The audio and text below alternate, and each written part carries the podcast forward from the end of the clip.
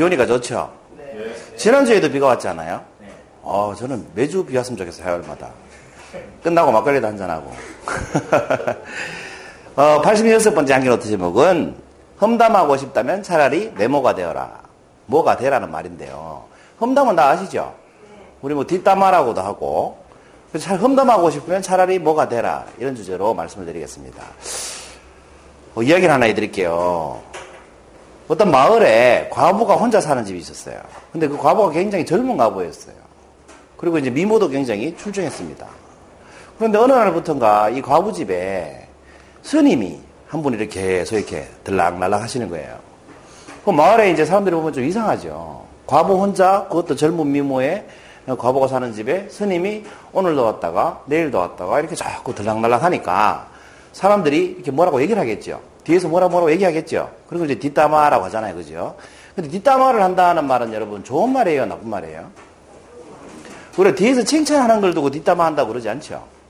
뒤에서 이렇게 험담하는 걸 두고 뒷담화 한다고 하잖아요. 그 사람들이 막 험담을 했어요. 이런 식으로. 뭐 스님 바람 났는갑다. 만대 스님 바람 났다. 뭐 이런 식으로 이제 험담을 막 하겠습니다. 그래도 아랑곳하지 않고 스님은 계속 그 집을 왔다 갔다 이렇게 다녀가셨습니다. 그리고 며칠 뒤에 그 과부가 죽었습니다. 죽고 나서 사람들이 알게 됐습니다.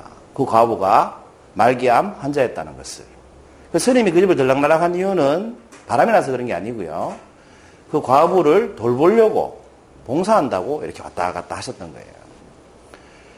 그런데 이 사실을 알고 난 그 뒷담화를 하던 주인공들이 있을 거 아니에요. 그 중에 대표적인 두 인물이 있어요. 용호 상박을 막 이렇게 다투는. 굉장히 이렇게 많이 뒤에서 욕을 했던 두 명이 스님을 찾아왔습니다. 너무 미안하잖아요. 그래서 스님한테 솔직하게 얘기하고, 아, 스님 정말 죄송합니다. 우리가 오해를 했습니다. 용서해 주십시오. 이렇게 찾아와서 얘기를 했어요. 그런데 스님이, 이게 뭐예요, 여러분? 보리껴라고 하죠, 보리껴. 이렇게 보리를 빼고 나서 이 껍데기, 겨. 보리껴를 한 줌씩 이렇게 주면서, 이걸, 이걸 들고 가가지고 저 넓은 들판에 가서 뿌리고 오너라. 뿌리고 오세요. 이렇게 얘기를 했습니다. 그래서 그 스님을 막 뒤에서 욕했던, 흠담했던 두 사람이 들판에 가지고 보리결을 이렇게 바람에 날리고 왔어요. 뿌리고 왔는데, 뿌리고 오니까 스님이 다시 이렇게 얘기하는 겁니다. 그 뿌린 보리결을 다 다시 주워 오세요. 이렇게 얘기를 했습니다. 여러분, 주워 올 수 있습니까? 없습니까? 아니, 스님, 바람에 이미 다 날려버린 보리결을 어떻게 주워 옵니까? 정말 죄송하지만 그걸 어떻게 우리가 합니까?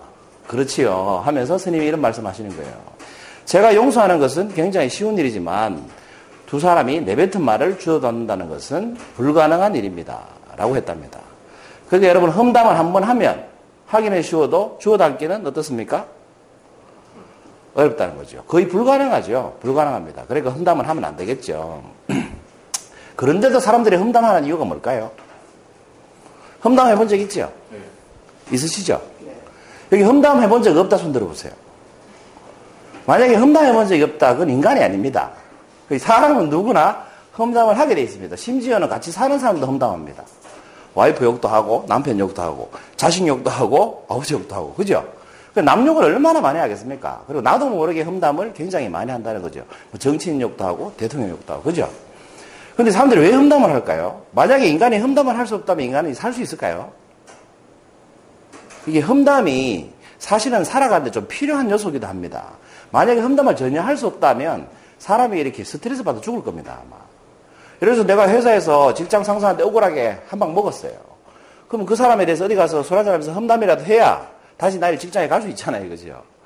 뭐 우리가 수도승도 아니고. 그러니까 험담을 하는 게 무조건 나쁘다고 볼 수는 없는데 어쨌건 험담을 왜 할까요?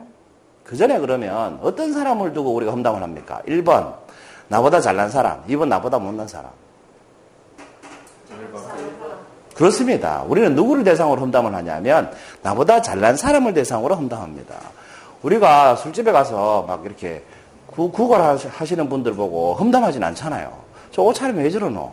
어? 옷이 왜 저러 들으면 이게 험담하진 않잖아요. 그죠? 항상 우리는 험담을 어떻게 해요? 나보다 잘난 사람을 대상으로 합니다. 나라에서 제일 높은 사람을 대상으로 하고 나보다 훨씬 몸에 공부도 많이 하고 지식도 많은 사람을 두고 항상 험담을 하죠. 그렇죠? 왜 그럴까요? 그런 사람을 험담을 함으로써 내가 어떻게 됩니까? 그 사람들 레벨보다 좀 높아진 사람이 되거나 비슷해지죠. 심리적으로. 그렇지 않습니까? 그래서 어떨 때 험담을 많이 하냐면 주눅이 들거나 자존심 상할 때 험담을 많이 합니다. 그 상대보다 내가 못하다고 느낄 때 험담을 많이 합니다.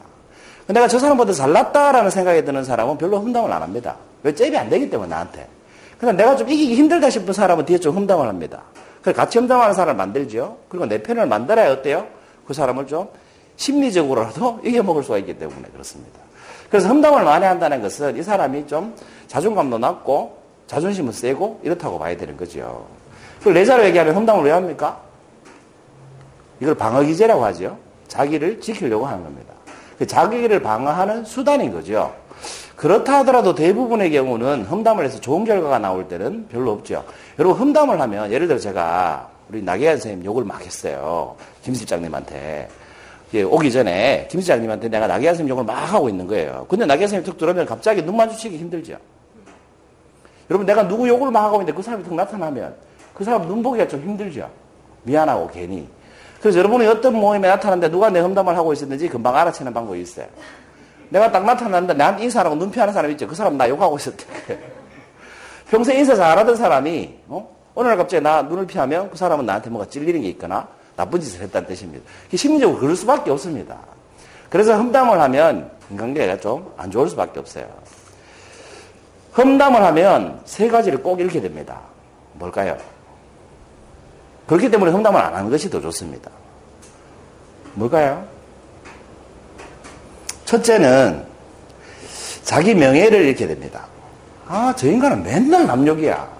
이런 소리를 듣게 되죠. 내 앞에서는 그런 얘기를 안 해도 내 험담을 들은 사람은 딴 데 가서 또 나를 험담하죠. 그래서 뭐 어떤 여자분들은 모임에 나가면 화장실을 못 간다대요. 뜨는 순간 내 욕할까봐. 어쨌든 험담을 하면 내 명예를 잃게 됩니다. 그죠? 두 번째 잃는 게 뭘까요? 내 험담을 들은 사람하고의 인간관계가 어떻게 됩니까? 나빠집니다. 여러분 겉에서는 저하고 막 인사 잘 하시고 뭐 소장님 소장님 하시고 뭐 밥 챙겨 드셨어야 하고 뒤에서는 저 사람 내욕한다는 걸 제가 알면 어떻습니까?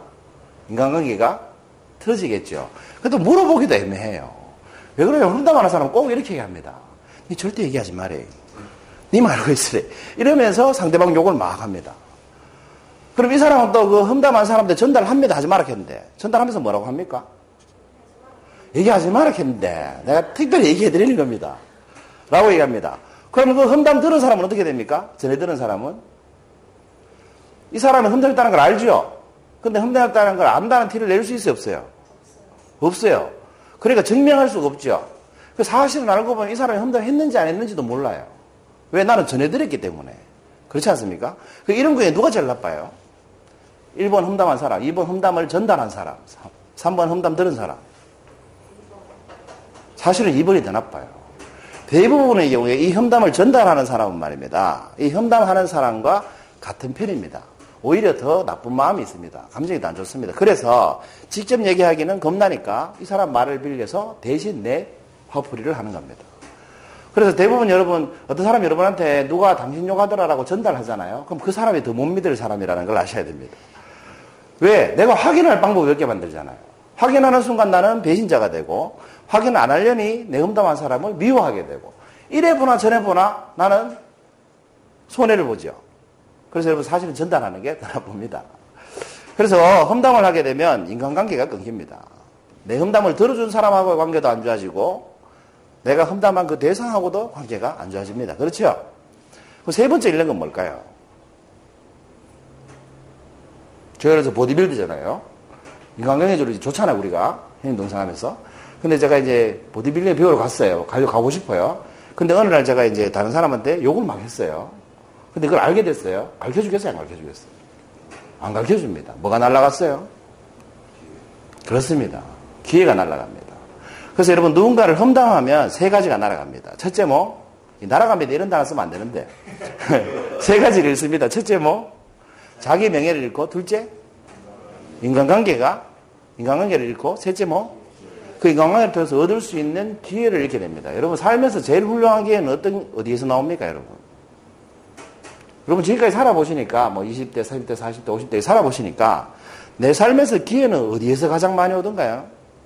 일에서 오던가요? 비즈니스에서 오던가요? 인간관계에서 옵니다. 누구를 만나느냐에 따라서 내 인생의 기회가 오기도 하고 날아가기도 합니다. 그렇지 않습니까? 승진할 기회 왔는데 그 승진의 책임자급에 있는 상사하고 내가 관계 안 좋으면 어떻게 돼요? 거기에는 날아갑니다. 근데 승진할 수, 할 수 있을 만큼 뭐 이렇게 뭐라, 뭐라 그러지 이런 걸 할, 할지 못할지 모르겠는 상황에서는 어떻습니까? 인간관계 좋으면 그 사람이 승진합니다. 부하 직원이 둘 있는데 실력이 비슷하면 누구를 뽑겠어요? 마음에 드는 사람을 뽑겠죠. 그 인간관계에서 여러분 기회가 좌지우지되는 경우가 대부분이에요. 그리고 이 험담을 이세 가지를 이렇게 되죠. 인생에서는 굉장히 굉장히 큰걸 잃게 되는 겁니다. 그렇겠죠? 그래서 여러분 험담을 하시면 안 돼요. 신뢰라는 거, 이 헨리 프랭클린 아메일이라는 사람이 이런 말을 했습니다. 신뢰에 대해서 읽어보세요. 시작.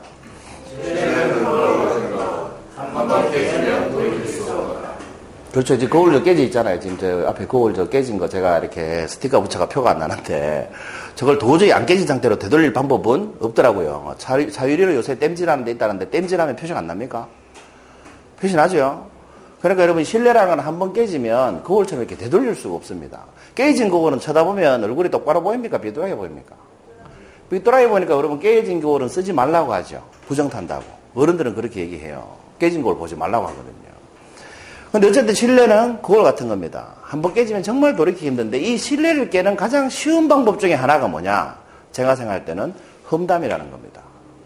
그 내가 겉에서는 잘해주고 뒤에 가서 그 사람 욕해버리면 신뢰 금방 깨집니다. 여러분 당장이라도 할 수 있습니다. 그래서 험담이 신뢰 깨는 데는 아주 쉽고 빠른 방법이라는 거죠. 그래서 여러분 험담하고 싶으면 차라리 오늘 주제죠. 뭐가 되어라 라는 말씀을 드리고 싶어요. 뭐가 들어갈 것입니까? 험담하고 싶으면 차라리 이게 되는 게 나아요. 힌트 드릴까요? 음, 험담하고 싶으면 차라리 개가 되는 게 낫습니다. 이 나쁜 말이 아니고요. 제가 모 대학교의 부총장님 강의를 들었는데 그분이 이런 말씀 하시대요. 자기한테 상담을 하러 오는 남자들이 굉장히 많대요. 근데 그 남자들이 공통적으로 이런 말씀들을 하신답니다. 밖에서는 이제 CEO고 뭐 잘 나가는 사람들인데 집에 가면 와이프한테 이제 인정을 못 받는다는 거죠. 교수님, 제가 집에 들어가면요. 사람 대접을 못 받습니다. 세상에 우리 집에 키우는 개는 집사람이 밥 챙겨주고, 씻겨주고, 어, 닦아주고, 어, 병원에 데리고 가지고 다 해주는데 나는 들어오면 번쳐도 안 합니다. 내가 개보다 못합니다. 하면서 그렇게 하소연을 한다는 겁니다. 이 중년의 남자들이. 그 중년의 남자들 집에 가면 대접을 못 받는다는 거죠. 근데 내가 키우는 개는 나보다 대접을 훨씬 잘 받는다는 거예요. 왜? 안고 자주고. 어? 씻겨주고 나는 씻겨주기는 그냥 어? 비누 달라면 네가 갖다 쓰라 하고 그 이런 식으로 대접받고 산다는 거죠. 그 걔는 안고 자고 나는 각방 수작하고 이래 살아 되겠습니까 교수님? 이런 상담을 많이 한대요. 그 교수님이 강의를 하면서 이러시더라고요. 우리 아, 앉아 계시는 우리 아내, 아내분들 우리 남편 불쌍합니다. 집에서 그렇게 대하지 마세요. 근데 우리 남자들도 좀 바뀌어야 되지 않겠습니까? 하면서 하신 말씀이 그 아내가 개보다 못한 취급한다고 불평하지 말고 차라리 개가 되십시오. 이렇게 얘기를 하시는 거예요. 왜 그러셨을까요? 개는 여러분, 남편처럼 안 한다는 거죠. 개는 아내가 새벽 2시에더라도 기다리고 있다가 반겨주고, 개는 야단쳐도 삐지지 않고 뽀뽀해주고, 개는 내가 무슨 짓을 해도 항상 나한테 잘해준다는 겁니다. 꼬리치고 웃고 화내거나 울거나 짜증내는 법이 없다는 거죠. 근데 이놈의 남편은 말도 안 듣지. 어? 짜증 잘 내지. 화내지. 이러니까 걔보다 나을 게 없죠. 그렇지 않습니까? 그러니까 여러분, 누구 이렇게 막 험담하고 싶잖아요. 그럼 차라리 개가 되는 게 낫다는 거죠. 개는 뒷담화 안 하죠. 개는 뒤에서 누구 욕 안 하잖아요. 그죠? 개가 여러분, 개끼리 이렇게 삼각관계 만들어가지고 누구, 다른 개 욕하고 다니는 거 봤습니까? 그 개는 절대로 험담을 안 합니다. 개는 무조건 이게 주인이 나한테 조금 실수하거나 잘못해도 어때요? 저도 개를 키웁니다만 항상 주인한테 잘해줍니다. 그죠? 그런 마음을 가지면 험담할 일이 없겠죠. 쉽게 말해서 누가 여러분 험담을 하잖아요. 그럼 험담했다는 걸 알았어요. 그럼 내가 사람이면 어떻게 해요? 인간관계 끊어야 되죠. 그러면서 기회 날려야 되죠. 근데 내가 개가 되면 어떻게 돼요? 험담할 수도 있지 뭐. 하고 나는 개니까.